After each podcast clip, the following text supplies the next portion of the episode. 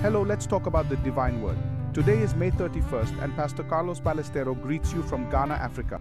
Like every day, I pray to the Lord to put in us a pure heart and his presence never, never be away from us. In John chapter 6, verse 63, Jesus said, The words that I have spoken to you are spirit and are life.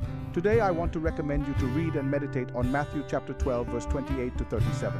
In our journey through Christian life, we often overlook the immensity and power of the words that came out of the lips of our Savior Jesus. His teachings were so profound and absolute that some considered them difficult to believe.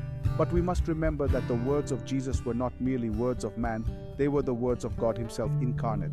When Jesus says that His words are spirit and are life, this captures the very essence of the transcendence of the teachings of Christ. His words were not only true, but also life. They emanated life. Each word pronounced by Jesus has a supernatural power to transform hearts and restore soul.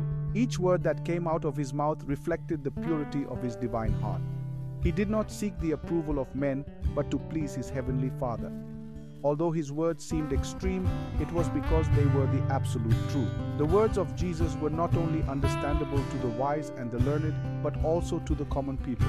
Everyone could perceive the truth in them and those who embraced his words experienced a profound change in their life. Our lives must also be molded by the words of Jesus. His teachings are a lighthouse in the midst of darkness, an infallible guide in our spiritual journey. We cannot allow ourselves to ignore or trivialize them. In a world full of deception and confusion, the words of Jesus are our solid rock, our immutable truth.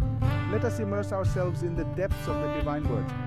Let us study the teachings of Jesus with humility and heart openness. Let us accept the challenge of living according to His words and of reflecting His love and truth in our lives. Let our words and actions be a living testimony of the transformative influence of the divine word. Today I bless your life in the name of our Lord Jesus Christ. Amen and amen.